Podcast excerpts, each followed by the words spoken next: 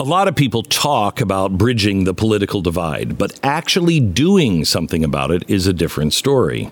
Journalists, especially, are bad about it. They whine about political division, even though they're one of the biggest causes of it, in my opinion. As a journalist and a thinker, today's guest is the exception.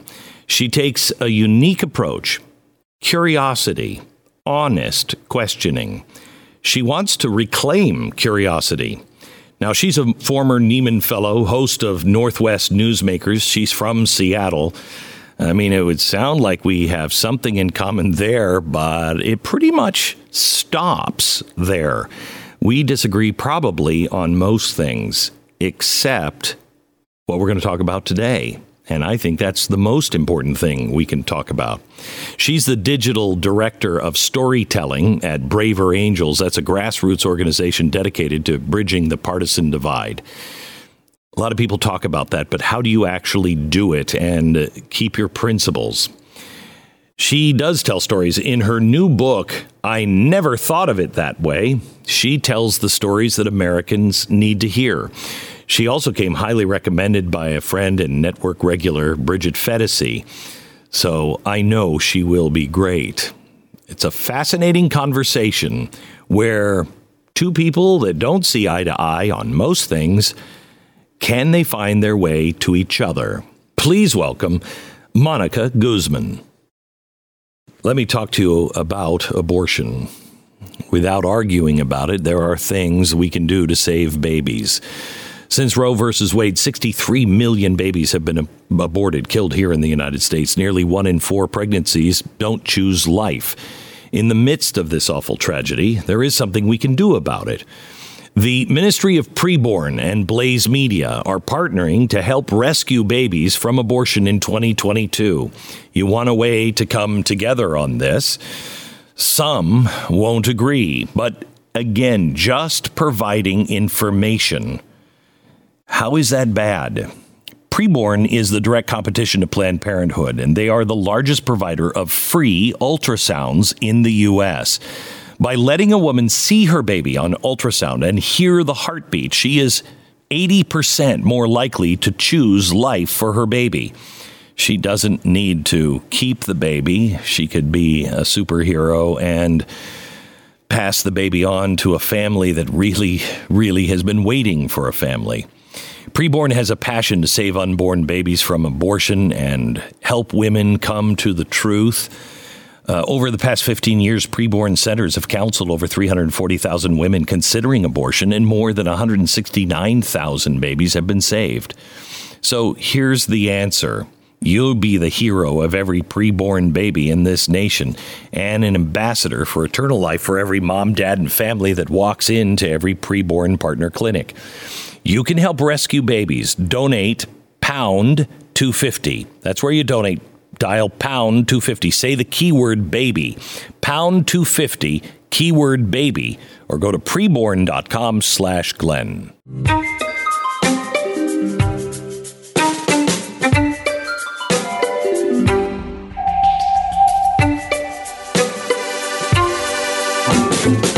Hi, Monica. Hi, Glenn. How are you? I'm very good. We're both um, from Seattle, or at least you live in Seattle now. Uh, I grew yes, I do. I grew up in the Pacific Northwest, and a lot of the things that you talk about in your book are just the way I was raised and the way it used to be, and I don't know why it's not like that anymore. Mm. Um, so why don't we start start with the election 2016. This is how you open the book, and I think it's a great way to describe where we are. Yeah, the election 2016 in Seattle, mm. a very blue place politically. I remember the day after the city felt dead. Lots of folks were completely shocked and stunned, almost outside of our, ourselves. Mm-hmm. And pretty soon after that, I would go to events in Seattle you know, networking events, get togethers, what have you. And I would hear people talk about the latest thing that really scared them about Trump being president, mm-hmm. about some headline, something that was just, ah. And inevitably, the conversation would wind its way to who's to blame? and it's people who voted for Trump. Now, my parents are Mexican immigrants who voted for Trump. I, mm. I am also a Mexican immigrant. We became citizens in the year 2000. And whoa, boy, we've had a roller coaster of, yeah. uh, of time together where we've gotten to talk about our differences. But whenever I heard this at the events I was in, you know, people being scared, people thinking these people who voted for Trump must be must be awful people. I felt pers- personally implicated, and I thought, but but they're not. Y'all y'all don't know. My parents are not these things. Correct. They're not. And and if we could if we could talk to each other past the fears we have, maybe the anxiety we're feeling, maybe it wouldn't be placed on our fellow Americans. Maybe there'd be some mm-hmm. other way that we could think about it. And so I wanted to download all of that to them, but of course, you, I couldn't, right? It's just yeah. a quick conversation. So what I would sit there and hope for is, well, what I would do is I would say, I'd find a moment. I, you know, I'd find a moment to say, well, my parents are Mexican immigrants who voted for Trump. And, and I sort of called it like my unintentional party trick because yeah. conversation would just stop. Stop. Mm-hmm because it's obviously surprising. And people mm-hmm. would look at me and my, my heart would start to beat, right? Because I'm thinking, what are they thinking? Are they looking mm-hmm. at me mm-hmm. with suspicion? You know, are we going to change the, the subject? But a lot of times I would sit and ask, would somebody ask me why? Would somebody get curious about why they voted for Trump? How That's often, what I would hope for. How often did that happen? I would say, honestly, maybe like 70% of the time. Good. Not too bad. Now, but did it always happen in that big open mm-hmm. conversation? Mm-hmm. No. Sometimes it would be someone would find me later and say, "Hey, by the way, you said your parents voted for Trump. I, I why? How? What happened?" And my parents are awesome enough that they've given me leave to represent, you know, a yeah. little bit of their story uh, as I can. And so I would give them some of their reasons, and they'd go, "Oh, okay, okay," you know. yeah. and and it felt almost like an obligation because in Seattle, I, I know a lot of people who don't know anyone really who right. voted for Trump, anyone close to them. So I almost felt like I was representing, you know, somebody they did not know, and I could be the reason that they would question their own assumptions. In New York, liberals assume everybody in the room is like them. In Texas, conservatives assume everybody in the room is like them. And we don't there is no discovery. There is no. Um, there's no questioning. There's no room for any kind of diversity. We're, I mean, we're having diversity shoved down our throat when it doesn't really even mean diversity because mm. we don't embrace diversity of the most important kind thought. Mm. Yeah, there's a there's a thinker Eboo Patel um, who who says something that, that gave me sort of an aha moment, what I call an I never thought of it that way moment. And, and I watched him give a talk about this, and he said, It's not just the diversity you like. Yes. it's not just the diversity you like. And, and at that time, I was feeling, uh, you know, this sense of, man, we, we do talk about diversity in this society, rightly so. We, we've got to be mixing it up to make sure that we that our perspectives stay rich and combined and that we are a society, you know, that disagrees, that figures it out, that negotiates. But that means that that does mean that if we are this afraid of people who disagree with us, I don't I, if I play that out in my head, I don't know how that leads us to a good place. So here's maybe you can help me figure a few things out. Um, it it kills me that both sides are afraid of fascism, but they don't recognize mm-hmm. the fascist in their own side. You know, I've heard oh, I've heard so many conservatives who are like, "We just got to get rid of these people," and you're like, "What do you mean get rid of these? What does that mm-hmm. mean exactly?" You know what I mean? Yeah. Um, yeah. Or uh, we just we all love the Constitution, but we got to do what we got to do. No, we don't have to do that. That's a wrong stance. So I hear that, but mm-hmm. I also, uh, I mean, you know, we we had a good number of one party that said jail people that disagreed on uh, the COVID vaccine, uh, jail people if you disagree on the global warming uh, solutions. I mean, we've had some really fascistic things. ESG is a fascistic uh, idea that's coming, I think, from the business world. Um, why why do we fail to see the fascism on on both sides? Well, I look at that a different way because that label fascist carries a lot of power. And when I talk about curiosity, I'm talking about curiosity also about the labels that we affix to things. So mm-hmm. to describe something as fascist, to describe something as racist, to describe something as whatever you want, colors it a certain way where then our, our society is so polarized that you almost signal to people you should be for this or against this. So one thing I would say is just like caution about those labels because I mean you know, I think that there's a lot of ways that we can describe different things. Is so, fascist the best label? I don't know. Okay, but, so, but so wait, but, question, but, but, wait, wait, yeah. wait for a 2nd mm-hmm. um, okay. You know, Mitt Romney, when he was running as a Republican, the Democrats said he is the devil himself. He's just horrible, horrible, horrible. No, he's not. No, he's not. Yeah, yeah. You know, um, yeah. and that happens over and over and over again. And so fascism has lost its meaning. But when you are talking about comply or else, agree mm. or else, that is fascism. And we do have that on our doorstep. Mm. I do think that we, the, the way I frame it for myself is yes, we have reached this point where we believe we have to draw really clear, bold lines and put some people on the other side of that line. Correct. And and just say just say this is intolerable. The the problem is there's a lot of social science research that's telling us that we are grossly exaggerating uh-huh. the views on our other side. Correct. And when we exaggerate them and then believe the exaggerations, guess what? We're not living in reality. So we're just not. Uh, so I, uh, you know, I travel the country, I assume you travel the country. The country is not as divided as it is seen, okay? Um, it's just not. Um, however, um, I think the problem is, as an immigrant, you, you might recognize this more than, than others. Um, our unum has been lost. From many, one. And e pluribus unum our unum, what brought people to America in the first place was the Constitution, I'm sorry, the Bill of Rights. That you hmm. have certain God given rights that no government or anybody else can change. And we always had that in common, but we don't have that in common anymore. So mm. when when we're talking about issues, and I mean, I have I have conservative friends who tell me, yeah, well, you know, the Fourth Amendment, you know, it, we've got to do the things. No, no. You either believe in the Bill of Rights or you don't. And we don't have an America if we don't have the Bill of Rights.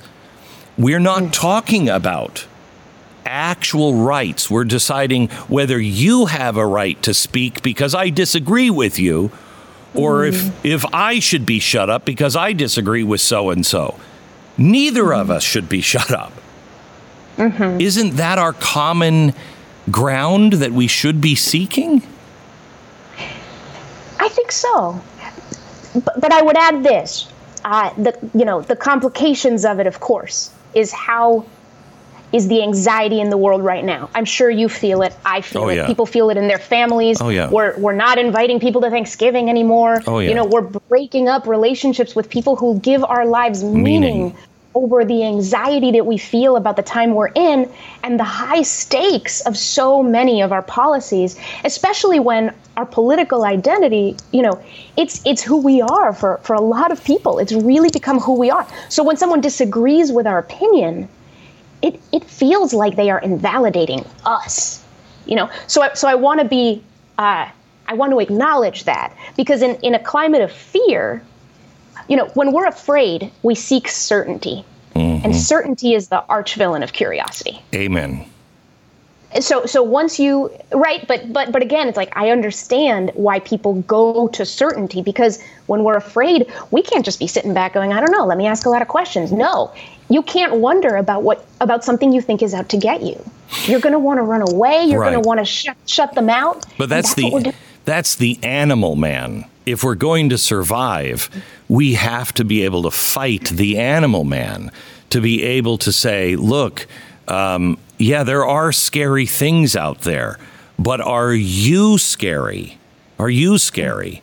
Um, you know, I, I, have tried for years to have conversations with people on the left, and you can't get it. And if anyone comes on my show, I mean, you'll see the wrath of everybody um, uh, for for how can you possibly talk to that guy?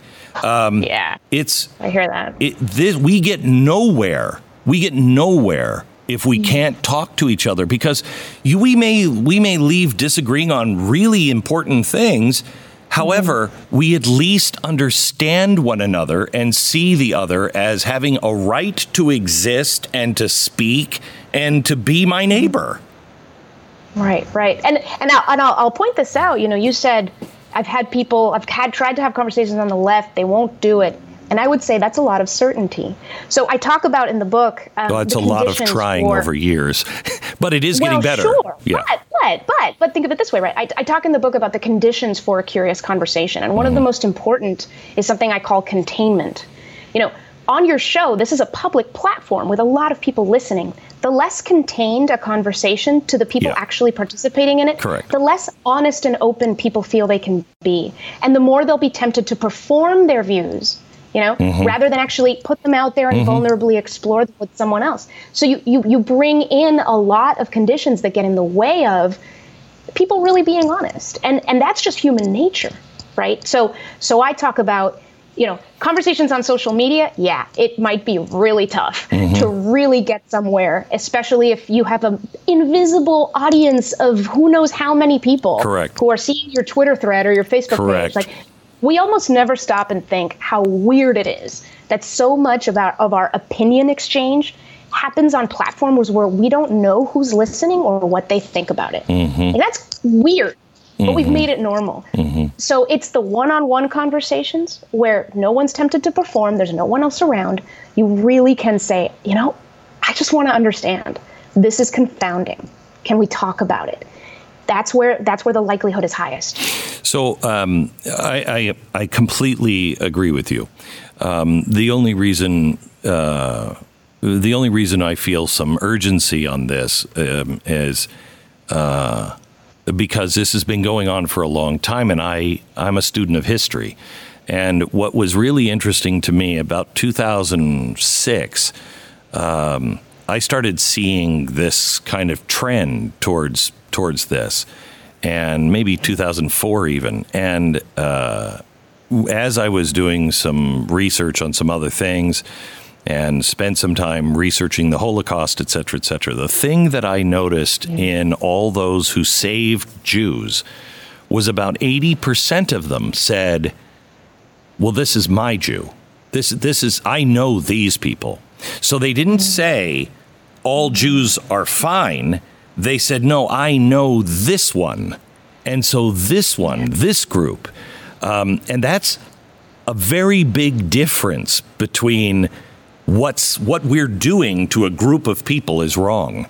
And yeah, yeah. and I worry that our private conversations, because we all know somebody that voted differently, and we say, well, no, they're my parents. I know them because they're my parents.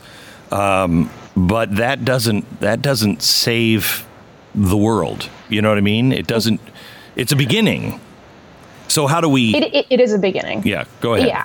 I, I think that it's a practice. This is a practice. Uh, at this point, you know, I, I work at a nonprofit called Braver Angels, which is the largest cross partisan nonprofit working to depolarize America. I've talked to a lot, I'm liberal, I've talked with a lot of conservatives, a lot of libertarians. And the more that I do it, the easier it gets. Mm-hmm. The more that I do it, the less that the assuming part of my mind gets away with yes allowing me to make blanket conclusions about a bunch of people I don't know. Yeah. Because every person surprises me. So after long enough of that, I go, well, what the heck am I doing making blanket assumptions about groups of people I don't know? Right. Especially at a time like this. Now, you know, you, one could argue at a time that isn't so wound up, you know, where where all these institutions seem to be driving us apart maybe we'd have a healthier discursive ecosystem. and and, and this wouldn't well, I think be, we would. our divisions wouldn't be so blinding, right? But Yeah. right now our divisions are blinding, and so I say we have to counteract them. We have to proactively counteract them. Um, to your point, it's true. I mean, what what you said about you know my Jew or my Trump Yeah. supporter Right. whatnot is is well taken, and it and it really. Um, it, it, it speaks to the fact that relationships are so powerful and that's where i go, Mm-hmm. that's where i go my goodness the pandemic really Yeah. really at a time like this Mm-hmm. we had to literally be afraid of being with each other because it would literally maybe kill us Mm-hmm. Correct. oh you could, not have created a worse No. And you created paranoia that still is here. I mean, it's it's it was the worst thing that could have happened. The worst thing that could have happened. Yeah. It is super clear that you cannot rely on the government or big pharma to protect you or your family.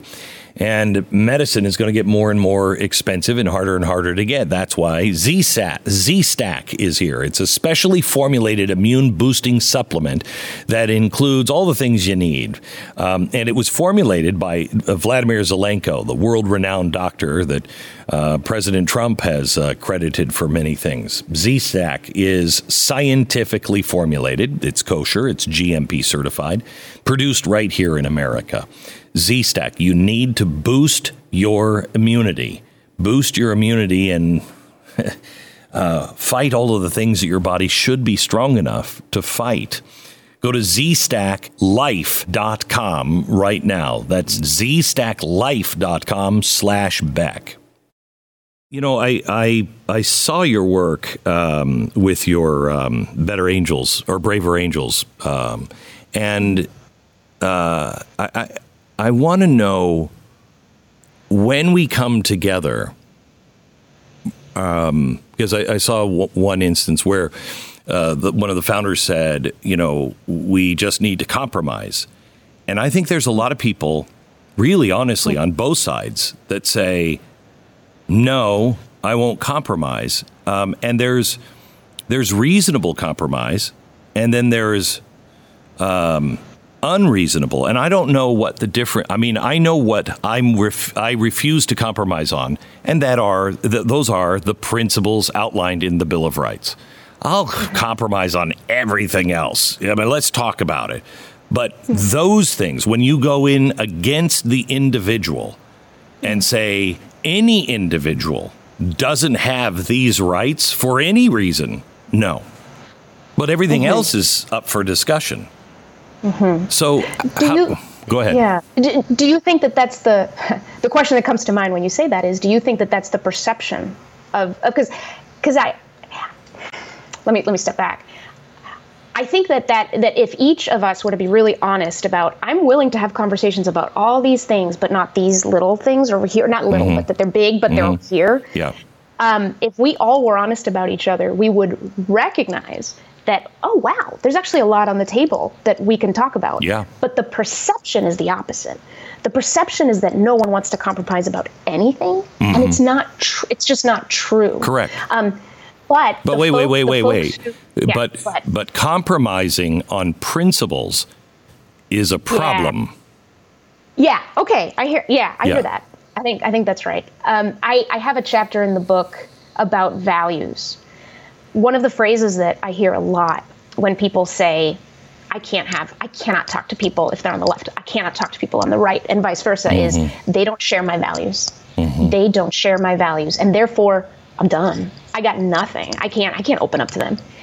But here. But but here's the thing. Um, we do share our values. We mm-hmm. just stack them in a different order for different issues. And that, when I realized that, it changed the game for me. Because, because it gets easy to think, for example, that a lot of our fellow Americans are against freedom. But when you really stop and think about that for a moment, who's against freedom? Nobody's against freedom. It's just that maybe in the case of the COVID vaccine, some people have, you know, lots of people have a value that comes ahead of liberty that they think is really important and leads them to support vaccine mandates, for example, right?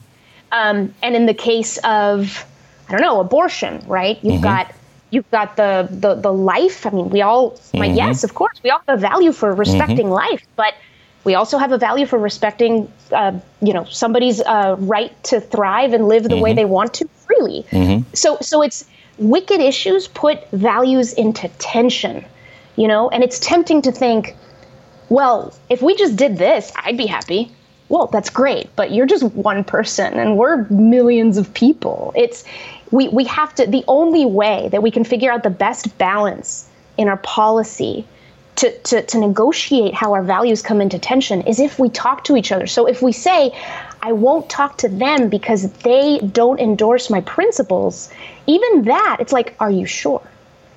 Are we sure? Well, let, can we take those two? Let's have a discussion on those two things. Sure. Um, okay. Because, um, first of all, both of those are extraordinarily difficult. I mean, these are, you know, especially abortion. There is, I have three daughters.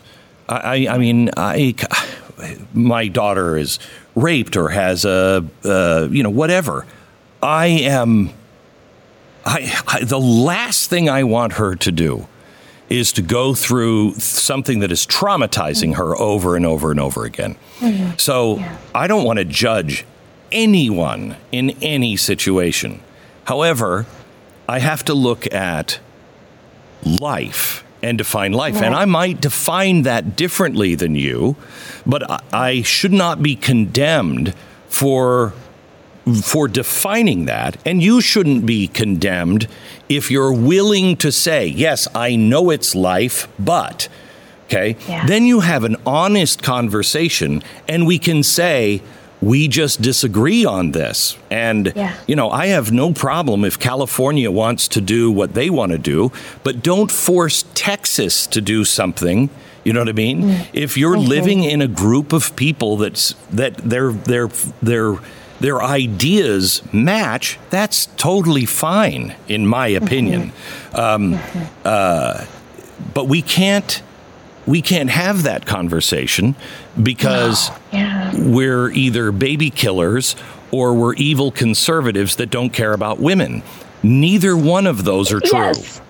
Exactly, exactly. And yet the loudest voices are the ones, you know, I, I don't just want to say, you know, on the extremes. No, the, eh, the loudest voices are, are the folks who care the most and for whom the alternative is to, to what they want is just not acceptable. You know, so people will stop Correct. at nothing the more that they care. And that's good. That's yeah, good for our democracy. It is. That's great.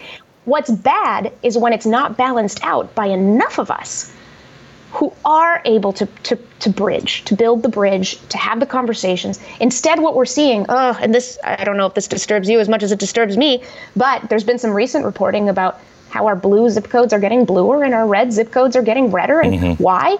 Because we, we don't want to be uncomfortable in our lives. We want right. to live in places that we think accept us. Correct. And the more that we draw lines against other people and make people feel like they can't be themselves when they disagree politically with their community, guess what? Yeah. We're dividing ourselves. Yeah. And that's human nature. And that's human it nature. Is. Yeah. It is. Um, but, yeah. But that's because we have um, we have gone through uh, 15 years of of um, being told that we are one thing when we are not, and no one is actually talking about the truth. And you know, you just brought up the extremes on on each side.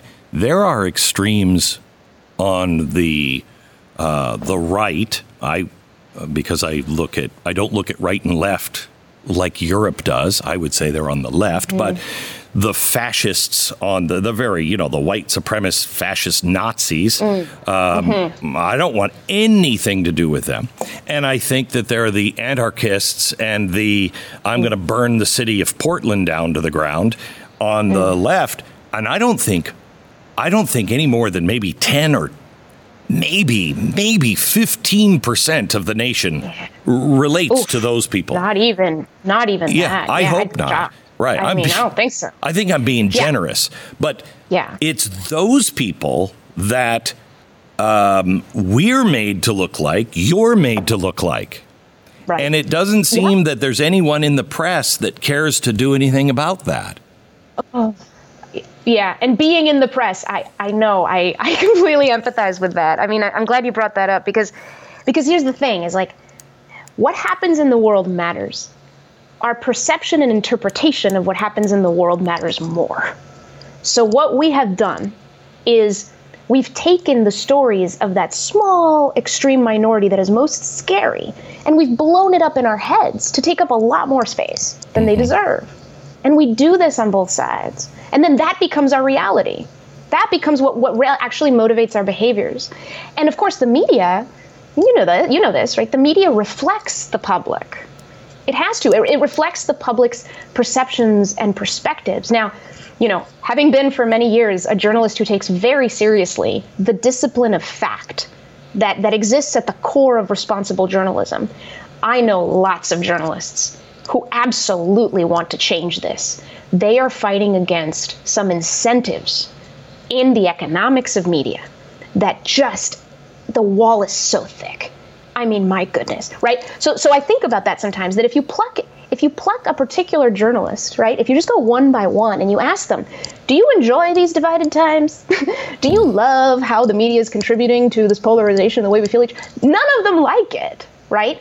And yet, it, it, but the system remains. And the same with politicians. I've interviewed members of Congress who one on one will tell me, I can't even govern. This, mm-hmm. this is terrible. You know, but there they are in Congress playing the game. But doesn't that doesn't that go back to where we started though? That's an individual thing. I mean, I the yeah. the right makes fun of me for this, and I stand by it. Um, my people in my own company say, "Oh, those were the years of the Glenn's apology tour," and that's when mm. I was willing to go back to people and say, "Look, I will admit this, this, and this poorly handled." stupidly phrased, or wrong. Mm-hmm. I'll admit those things. But that's what we have to do on both sides. And yeah. no one was willing to pick up that challenge because the because the um, the the consequences were too grave. Yeah, it's humility. Oh man, right? The the the association between humility and weakness is so strong yes. when the stakes are so high, and when we've set up this binary, and each side thinks, you know, you've probably seen the polls, right? Each side thought that if the other side won, it would be like the end of the nation. Like mm-hmm. an, an, mm-hmm. incre- an, incredibly oh, yeah, high yeah, yeah. number of people thought that, right? Right. right. So. so yeah, it hu- humility is a is a difficult thing is a difficult thing to take on individually, particularly again if if it's public, if it's not contained. You know, we all want to belong. And what if we're on social media and something somebody says actually makes us think different? We're not going to admit it. Oh no. Because, you know, my sister or my to. friend might see. Right. But but but we, we we we have this belief that if we veer away, if we begin to explore on our convictions, then we've lost any convictions then we're done. Then we don't know who we are anymore. We don't know where we belong. We mm have to be we have to be part of the side where we're accepted. And and and veering away from that is just too scary. And what I would say is why? Why is that right. so scary? Right? You, you become quite honestly relationships. You become very frightening to a lot of people when you don't care. you know, you don't care about what you, you don't, don't, care, care about the consequences of this group of people not liking you anymore well, we won't be your friends. Well, then you yeah. shouldn't have been my friends in the first place. I'm sorry I was your friend if that's what you thought that we all had to think alike to be friends. Yeah, yeah, but but let's be honest. You know that that takes courage because again, it's like there, there's nothing more primitive and essential mm-hmm. to the mm-hmm. human experience than feeling connected and like we belong to a group. And when we lose that, I've I've talked to folks who have changed their minds in enormous ways, really taken big swings lost their communities. Oh, yeah. It's, it can be so painful. I think in your experience, you've experienced some of that. It's like, it can be so painful when people look at you and think, oh no, are they betraying something? Are they betraying their values by talking to the other side? Are they betraying sure. their values by getting humble or exploring perspective? You know, what I would say is, I, when when we're so divided that we're blinded, we're betraying our values when we don't get curious exactly and right. humble. That's what we're doing. Yeah. Because we're we're actually allowing false perceptions to to become effective reality. If you have been to the supermarket lately and you've tried to buy any kind of meat, we are at an all time high for meat and seafood and cooking at home and grilling at home. Used to be the way to save money, but prices are up nearly 20%, and even that is going to seem like the quaint old days. I'm a rancher myself, and uh, I know ranchers that are just they're fighting for to keep their farms alive, fighting and and and nickel and diming everything because it's so hard to be a farmer, hard to be a rancher. Well, I would like to introduce you to Good Ranchers. This is a company that delivers delicious American meat to your door. Here's the thing the amount of imported beef has gone up just like inflation. But if you want 100% quality American meat at a great price, Good Ranchers has you covered. Right now, you can get $30 off their already low prices plus free shipping by visiting goodranchers.com slash Glenn. Do a one-time order or subscribe and save an additional $25 on each box. Plus, when you subscribe, your price will never go up for the life of your subscription. You can't lock your grocery store price in like that, can you? Inflation proof your meals now with good ranchers. And if you don't buy, you know, meat in the house, tell the person who does, check them out. goodranchers.com slash Glenn. What's amazing to me is if you are true to what you believe, most people, I don't know if they know what they believe, but if you're true to what you believe, um, like, for instance, I really thought Donald Trump was going to be an absolute nightmare. Not for all the things he was a nightmare on all the things that we all thought he was, you know, the Twitter and yeah. all of that stuff. Yep, that's who, it was a you know it was a circus. We got that, but I didn't think he would move the embassy to Israel, which I find very important. I didn't think he'd do a lot of the things that he did, um, and I was dead set against him, but I said on the air, if he does these things, I'll be happy to admit I'm wrong. So I betrayed people in my audience that will say, you know, oh, you went this way. And then halfway through, when I thought, okay, I like his policies, you know what I mean? Uh, I have to admit, I was wrong about this, this, and this. And that was a betrayal again. So if you really know what you believe and you're honest, you will constantly betray other people who yeah. never change their mind about anything or right, never take right. in new information. It's that's what it's all about, new information. Yeah. Yeah, because we we, get afraid that we'll lose ourselves. I think that's one of the ultimate fears everyone carries. Is you, is there something about who I am that is so inextricably tied to what I believe today that I will not be accepted if if I let some of those if I let some error how did you come in up between those beliefs? How did you come up with that? You're the only person I've ever because I've said that I'm an alcoholic, and the scariest thing in recovery is is getting out of your own pain and problems because that's what you've become. And so if you lose all that, is there anything left inside? Is there anything? And it's terrifying. I've never heard anybody else say that. Where did you come up with that? Where did you how did you find that? what a great question. I mean, I don't know.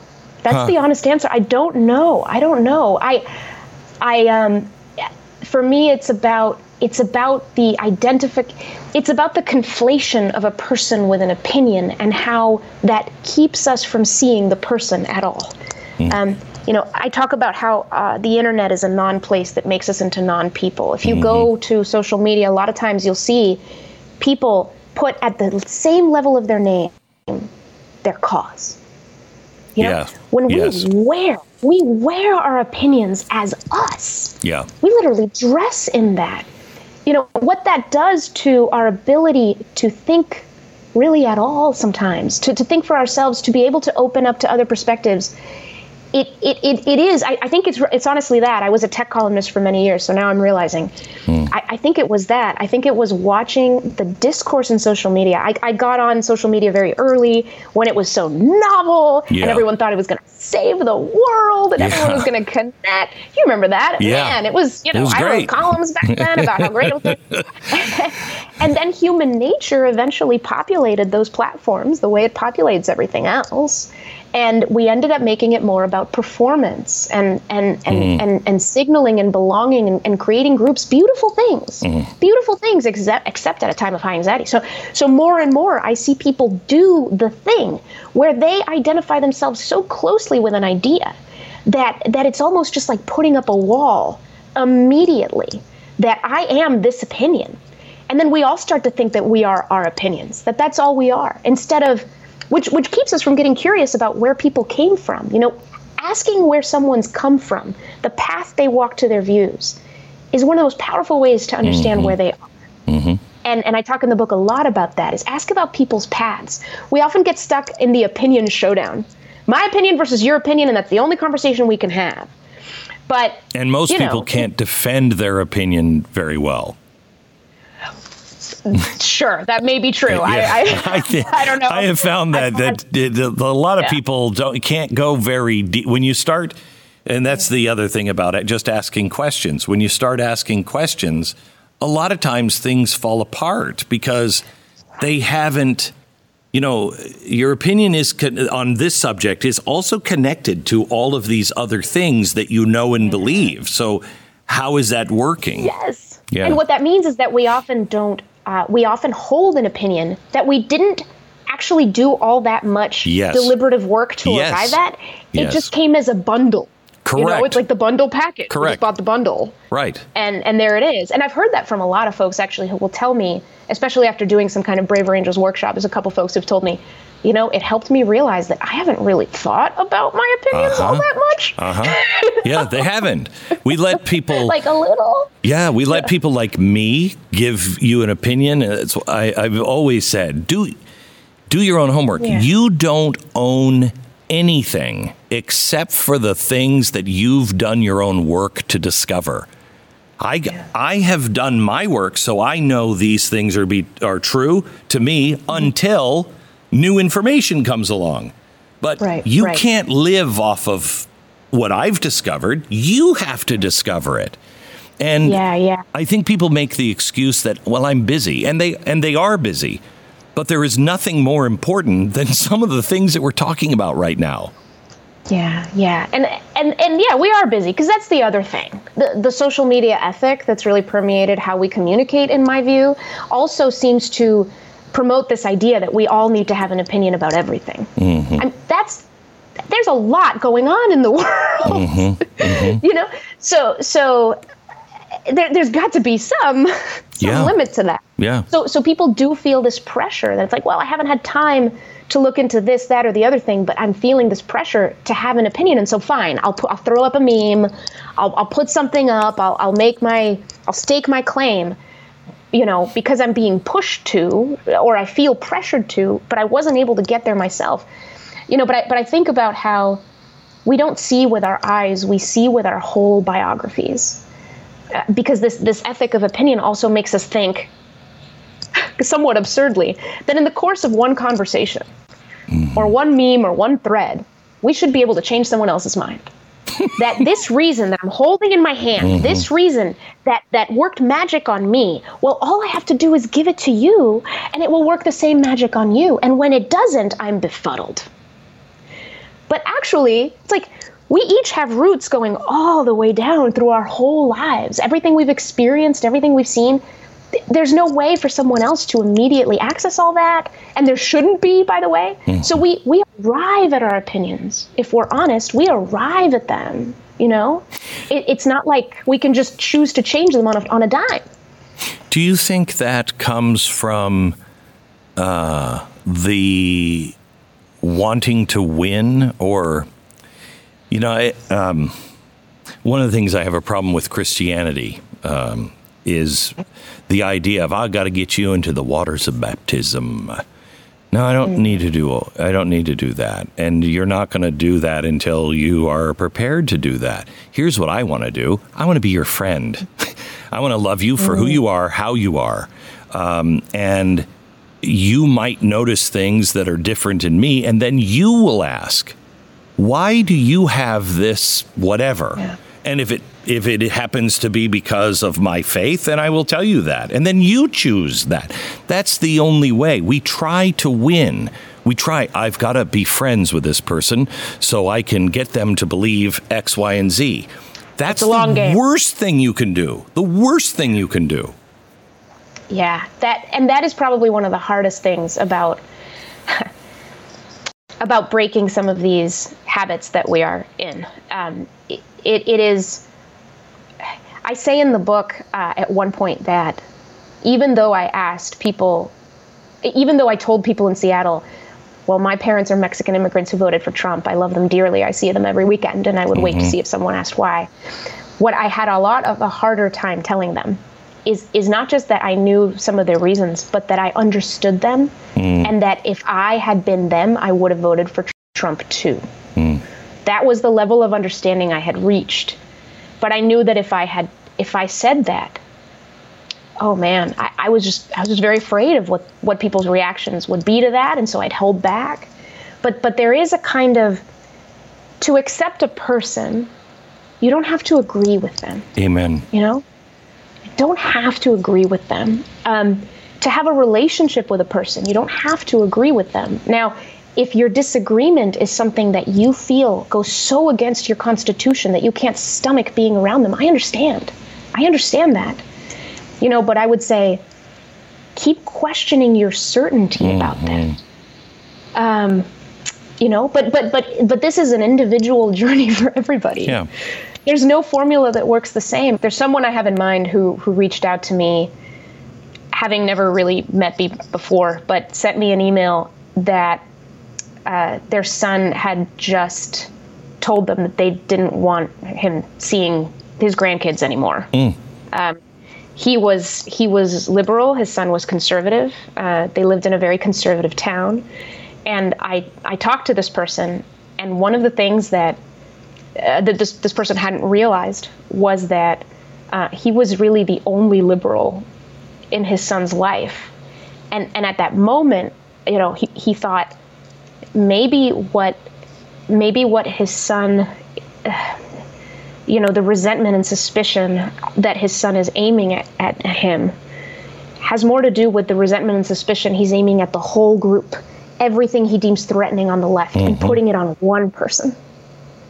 Uh, and so that that helped him feel a little bit better but but the relationship is still pretty strained. Um, he actually emailed me again not that long ago. You know things had gotten better. He was able to to go to the grandkids sports games and things like that at school but th- then it got bad again. I mean i've heard stories like this a lot um, and it, it puts it's very challenging for people. It's it's really really hard. So let me ask you how do you feel about what happened in Canada with the truckers?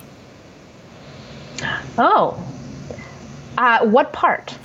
Um, that they went, they protested by most accounts. Um, they were peaceful, uh, and they had an emergency order.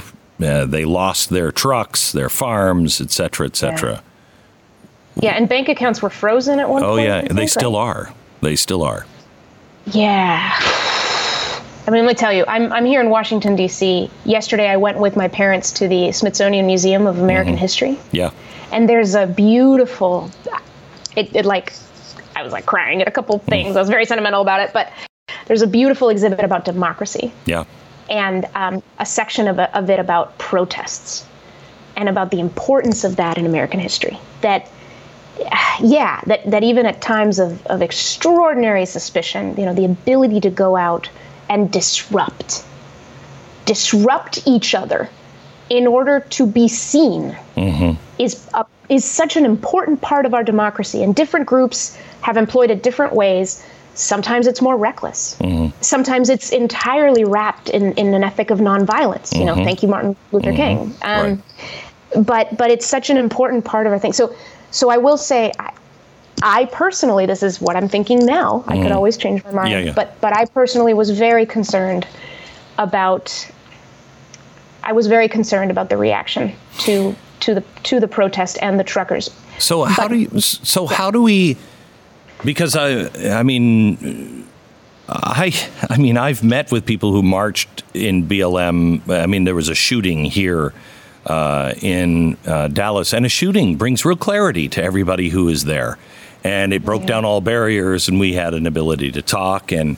You know, there there are some real issues in America on, on everything. But if we can't if we can't express ourselves and we have a you know nobody believes anything anymore and i think that's partly because of government and media shutting people up and shutting them down you buy conspiracy theories when nothing makes sense and you can't talk about it um, so the role of the media not being a call the balls and the strikes. What I do is mm-hmm. different. I am a I'm a commentator. I'm not a news source. I'm a commentator. That, that there is a real role for call the balls and the strikes and hold people accountable. But it doesn't seem anybody in journalism is willing to do that. I, the way I see it, Okay. I think I think people in journalism, a lot of them are wrestling with values put into tension, and absolutely, I mean, journalism has for so long been like, of course, free speech, of course. Right. I mean, gosh, aren't, aren't we first of all so grateful that we live in the United States of America and not Yeah. Russia or Yeah. where I come from, Mexico? Good luck being a journalist there Yeah. and feeling like you can tell the truth, right? No, we we have an dead. extraordinary tradition of journalism and. And what I'll say is this I don't know a single journalist, you know, even those who really come down, you know, maybe more on, on the side of, oh my gosh, we've got to regulate, this is crazy. Even they are doing it because they love America and they're afraid that something has cut down to the bone. And that if we don't act, I think a lot of people are acting out of this fear. That if we don't act to, to, to, to stop certain things from being I don't know, from spreading, you know, as, like mm-hmm. the idea is that misinformation, if whatever you want to call it, the idea is that misinformation is, is like a virus in and of itself, that it, it infects. If you give it air, you know, and then we'll all come crashing down. That's the fear. And so But I think is- but- people but- are acting out of that fear, but not because they don't respect the value of expression. Right, but that is like people saying, I love the Constitution, but we have to do what we have to do. No, you can't. You I hear that. can't. f- You can't. You have to put a fire out with water. And if you are willing to say uh, lies on either side, if you're willing to lie, to cover up, or to distort, you're you're part of the problem because there's that will that will only lead to more destruction and more distrust, won't it? That's right. That's right. But but again, it's like a lot of people are justifying not being truthful because they think it's ultimately it's like the ends justify the means. We're, Yeah, we're, that- we're protecting our democracy, and no, and I would agree. doesn't I. I don't want to live in a culture that that takes that as its mo going forward. I would rather build a curious culture Yeah. that isn't so afraid of other people and is open to hearing look if like let's say i'm having a conversation with someone who really really really at least as far as what i know has drawn a false conclusion like mm-hmm. call it whatever you want you know mm-hmm. something conspiratorial just false. Even then even then we think we have to stay at the level of what's true. No you can go and have a conversation about the level of what's meaningful. Because how do i put this i think false stories spread because because there's something in them that speaks to what's true for people because they might acknowledge Yes. your concern because they might you know so Yeah. so the it's a Hitler. be It's a Hitler trick or a or a Stalin trick. Speak. I mean, Just put the little bit of truth in and, and wrap it in that. Exactly. Yeah. yeah it's propaganda dangerous. 101 Yes. the only way to defeat it is for people to listen to each other's concerns, not be turned off, not be scared away by the fact that people have drawn false or even awful conclusions. I mean, obviously it's scary. Obviously, this is very difficult. Obviously, and, and for, for some people more than others. But when we dismiss the whole person, because of a false conclusion that mm-hmm. they've drawn. Mm-hmm. We, we, we miss the opportunity to hear the, the true concerns, the real experiences, the paths that they've walked. These are paths of our fellow Americans. There's no fake news there. You know, mm-hmm. like these are our experiences. Let's see them. Let's ask each other, why does this resonate with you? Oh, it's because of this. I get that. That I can relate to. Mm-hmm. There's not been a single conversation I've had with someone who I think has drawn a dubious conclusion where I did not find truth in their story. Mm-hmm. Where I did not find something relatable and common. So, so it's really about people. Mm-hmm. You know, we're all about opinions. No, this is about people and we can't stop seeing each other. We can't, no matter what. And so, yeah, I, I let's let's get ourselves back to a place where we can speak to each other again. We're going to have to build some trust to do that, so that the fear goes down. How do you do that when you don't have a system of politics, social media, media, anything that is a cultural force? Mm how oh do you gosh. how do you do that? I mean, it's one yeah. thing to be courageous. People are courageous. They really are. They want to be good. Yeah. They want to come together. They don't they are tired of hating everybody. They hate yeah. it. They're done with it. But you don't feel as if um, you're validated at all. If you're on the right, yeah. that's the way you feel. I'm, there's no val- uh, validation at all for me being a reasonable individual that doesn't want to overthrow the government, that doesn't want everybody dead, that it, you know, there's no expectation. It feels. It's, the expectation is you're bad, you're a Christian, so you want to yeah. just, you know, burn crosses or what. Yeah. How do we break that? Yeah, I, you're right to point out one of the biggest disadvantages we have is a lack of shared identity. You know, we don't we don't have something. What it means to be an American is is is in a really interesting debate right now. Mm-hmm. It's, it's existential, okay, and that that's going to work its itself out. We're not going to be able to force that. That's going to have to emerge. So what I say is the way we do that is to work within our own lives and within our own relationships. You said earlier all of us know someone. Mm-hmm. All of us know someone. Now, when I, when I talk about this, I often get people who say on both sides, wait a second, you know, you want me to talk to somebody who, you know, is is the absolute. You want me to talk to a Nazi tomorrow? No, do, not, do, not, have to talk to a Nazi tomorrow. No one said that. Mm-hmm. It's just that this is so scary that we go straight to the worst case scenario mm-hmm. and argue that. Let's not argue that. No, that's not even no, that's dumb. Don't do that. mm-hmm. you know? Yeah. But but look at your own life, and if there is someone that you have felt more distant from, that you have put distance, or they've put distance from you, can you can you take one step closer to them? And and the book, you know, my my book has a lot of practical tips on this, but. Um, yeah, but but I think something that's very powerful is uh, you know, to get from the level of opinion to the level of experience and say, instead of why do you believe what you believe, ask people, how did you come to believe what you believe? Ask them to tell you a story. And that's very unthreatening. So long as you know you're not. So let's play game. this. You mentioned the long game. Let's, like, let's play this. Let's just play this scenario out um, with me, okay. and I'm not going to give you, you know, answers. I just want to see let's say I'm an uncle that you haven't seen in a long time, and you know yeah. I voted for Trump, and you know, I just yeah. hate them liberals. Talk to me. yeah, yeah. Um, let's say, are we in person? Sure. Yeah, we're like this, just okay. just like this. Yeah, great. So you're let's say that we're in person mm-hmm. in a yeah in a place where there's time. It's mm-hmm. not like you're on the way out the door. I wouldn't bring anything up then. Yeah. Right. Um, yeah. So certain conditions are in place. Great uh, hey, uh, Uncle Glenn, do you have a minute? Sure. Yeah.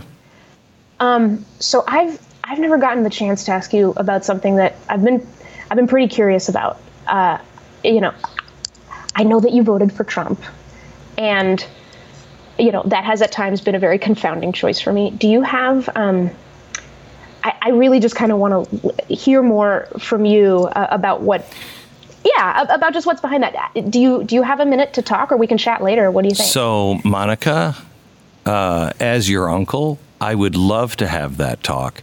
If you're honestly curious, but if you're only having this conversation to change my mind, it's uh, it's not a good conversation to have. But if you're honestly curious, I'd like to know how you arrived at things. Totally, but why don't we do? Yeah, I just I just want to ask you about you first. Totally, don't want to change your mind. Um, Great. That's that's not a thing for me. So, yeah, cool. Let's do it. Okay. You know, and then get a little cup of coffee, get a little cup of tea. Uh, how many people do you think? How many people yeah. are you? Because I've had this conversation with family members. Um, yeah. You know, and my family knows what I do for a living, and they, you know, they they know I'm I'm pretty good at, uh, you know, never get into an argument with a talk show host. They're pretty good, good at good, uh, especially if there's a commercial right around the corner. They'll win. Yeah. Um, but um, I've had this conversation, and we have come to great understandings. How many people, though, will respond on either side? Yeah. I'm. If you're honest, if you're trying to make a point or win. I, I'm I don't want to have that conversation. It doesn't work. It absolutely doesn't work. And the other thing is, you know, to go back to our scenario, if that's the first thing I've said to you in three years, yeah, maybe not great. Right. Right. Like, right. But you could start it with, have, you could start it with, I miss you, and I don't like this distance, and I, I, I don't know how. You know, my father said to me once uh, I was about 30 years old, and uh, I said, Dad, I don't know how to be your son. I, I want, I want to have a good relationship with you, but I don't know how to be your son. And he said, Wow. Well, let me be honest with you. I don't know how to be your dad, but wow if you will sit through the uncomfortable moments when I don't know what to say to you and you don't know what to say to me, we will find our way to each other. And it was the greatest gift of my life. And wow. Um, it's just, it's hard. It is. Hard. It is. But, but, but you can almost turn that around and say, it's worth so it. much easier because well it's worth it but it's also so much easier because there's already a relationship there i mean family is an extraordinary powerful yeah. thing right like yeah. people are born into families and they are different people ideologically different mm-hmm. people mm-hmm. you know and you don't know what you're going to get mm-hmm. and so here you are but you have these pre-existing relationships and at a time when in america again we're, we're drawing apart so much it's like our family relationships where we can still connect across difference and we have that baseline of of love frankly it's it's powerful. So yeah i mean coming up to somebody and saying i i i don't know i feel like maybe we're not connecting. I don't know i i, I felt I, I have felt distant from you and i think i know a little bit why. You know i don't know what's going on with you mm-hmm. but if you've got time like can we can we talk about it? I do i miss you I miss you. And I don't want you to feel like like I'm not thinking about you. Um, that would be a great phone yeah. call. Wouldn't that be amazing? Mm-hmm. And people do do it, and that's what gives me hope. By the way, I hear a lot of stories of people who do it. We just don't share these stories. We share the stories about how everything's on fire. We don't share the stories about people, people waking putting up. the water on, people yeah people talking to each other. It is happening. We are tired of this. We really are. And there's just no one. I, I, no matter what they believe there's no one who likes this. You know? Not really. Have you have you so. noticed and and maybe you can tell it from another side um, but i have noticed that uh, i have so many i've called them for years strange bedfellows. I have mm. friendships with people a lot of friendships with people who are supposed to hate me or maybe have hated me in the past yeah. and have then had some experience in their life where they've gone okay my side is kind of going crazy and i don't like that but i don't like your side either but then they start talking because they have no one in their life they start talking, and you you're like, "Welcome home."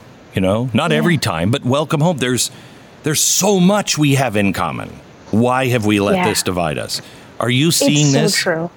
Yes, yes, I am. And and and again, it's just it's a difficult thing to share and do publicly. So we're not seeing it on those big platforms. We're not seeing it there as much. And then we're thinking, it's not happening. It's happening. It's happening. We don't even know how to talk about it. Uh, but yeah, and, and I've I've developed a lot of friendships with people all over uh, the divide. I've I've learned I knew nothing really about libertarians until just a couple years ago. Mm. Fascinating, yeah. fascinating kind of thinking. Yeah. Uh, yeah, it's it's um and it feels like it's complicated everything more, right? Which may seem like a oh man, now you're probably worried about it more. Now now you just don't know what to think. And it's, no, it's the opposite. It's the opposite. By seeing that something is a lot more complicated than I initially thought, and understanding that other people have completely different paths to that, different things that that is at stake for them, it it makes me realize we can do this. But doesn't that oh, does does you know, it does it make the American idea, not what we're doing, but the mm-hmm. idea of America make more sense? Because the original idea, not that we've ever really mastered this, but the idea is you do what you want, you believe what you want. We just have these few things that are huge. And uh, we, we, and and these are the things that no government can tell man to do or not do and that's it. And then you want to be a libertarian, you want to, you know, you know, make sure that nobody in your family is wearing their skirt above their ankles and you you want to put a pin in your nose. I don't really care. I don't really care. Doesn't it make it yeah. the American yeah. idea of these people can find their way to each other and live next to each other if they're not telling each other what they have to do and believe. Yeah, I mean, I think that's a powerful idea. Um, but of course, like wh- where that meets its limit is that none of us are going to, none of us enjoy living in an America where we don't feel, I don't know, you know, secure. Um, when we think something is a threat and we think the threat is is our neighbors, that that's not you know that's where things get complicated there. Um, but that because changes that, we if go, we start. That changes in two ways. It's true if we don't have the same principles anymore, and I mean the big ones, the big print, the Bill of Rights. If we don't believe that a government should not spy on you you mm. know, and be able to take you to jail and not charge you or whatever, and that justice isn't blind, you know, that you don't have a right to free speech, those kinds of things. If we don't believe those things anymore, mm-hmm. then I don't think we have any, we have to come up with new things to unite on. But if we yeah. have and, those and things, fair. we're fine. We, yeah, and I think that's fair, but I would say this it's like it, it's too easy to say, here's my interpretation of the Bill of Rights. And obviously, the Bill of Rights is quite clear on some yeah. things. Anyway, you know, here, here's how I see the Bill of Rights. Yeah. You, sir, have gone way off on this thing, and so we're not even going to talk. That I think is actually dangerous because. Give me an because, example, because the only one that I think is not clear is the Second Amendment. I mean, you can argue. I think it's very clear, but you could argue yeah. about it. Yeah, yeah. Well. It, yeah, and I'm not. I'm not speaking from a place of you know wanting to. I'm not hugely on one side or the other. Yeah, yeah, yeah. That, that's fine. But I, really, really, where I'm speaking from is that I think we just have to be open to the challenges of each moment. Yes. And I do think that right now in American history is an extraordinarily challenging time. And it is only natural for us to question, to at least re examine, I shouldn't say question. Well, maybe I did. Mm. But re examine our founding principles to, to ask ourselves what did we assume we meant by this? Do we need to, what's going on oh, here? Do we need to reinterpret? So that that's the only thing that I think needs to happen. Oh, and I, if and if some of us say what you're doing is already beyond the pale, I don't even want to talk to you. I think that that's actually dangerous. So even even about the Bill of Rights, right? But because I, again, it's values put into tension, right? So it's free speech versus security, a long-standing debate. Uh, where America has come on one side or the other many times before, yeah. and will continue to do it. So, Monica, I think we actually really agree on this as long as we're having an honest conversation.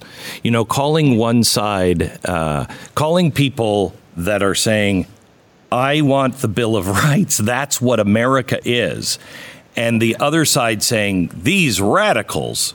No, no, no, you've become the radical. And and you can think as radical thought as you want, but let's just have that conversation. Look, I don't think these things work. The world is changing. So, okay, let's have that conversation and decide. Yeah. You know, that's why I really wanted Bernie Sanders and Ted Cruz to run because I really wanted to see Bernie is very clear. This is what I believe. At least he used to be very clear. This is what I believe. Ted Cruz was very clear. This is what I believe. Great. Let's have a sit down, not a political game show, and let's exactly. actually talk about exactly. it. We yeah, have such the, the political game show. Yeah, it just it's killing us, and it's it's it's, it's actually killing us. And you yeah. being a tech person, you know the debate that we should be having is what is life? What what what is the role of a, a machine that will think it's life? What is the meaning of life? Because if I can download you into a machine, I don't, and I think that's life, then I, why would I fight cancer? These huge, crazy ideas are coming. Should I be able to rearrange the genetic code so I have a oh super gosh. baby? That's around yeah. the corner. And if we can't that's going to be decided for us while we're arguing about this stuff. yeah. We really, we've yeah, got to talk. Yeah. That's the thing. Yeah, it's like we we've got to talk. We we we think that we, we just think the enemy is what it isn't. It, it we've we've got to see that for me the, the real enemy is the reality distortion fields all around us making us more scared than we need to be of each other mm. we don't need to be that scared of each other thank you so much God bless you. Thank you. Thank you. This was mm-hmm. really fun. Really fun.